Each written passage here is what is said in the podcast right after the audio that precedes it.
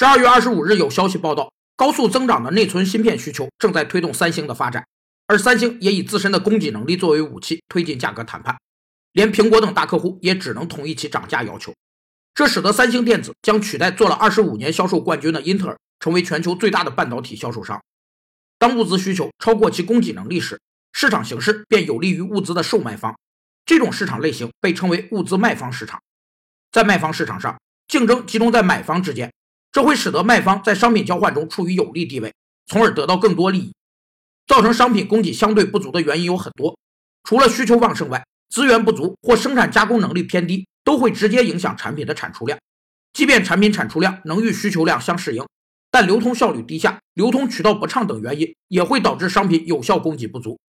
据称，三星目前还在扩大半导体代工生产等业务，虽然很赚钱，但过于依赖单一业务，确实制约长久发展的隐患。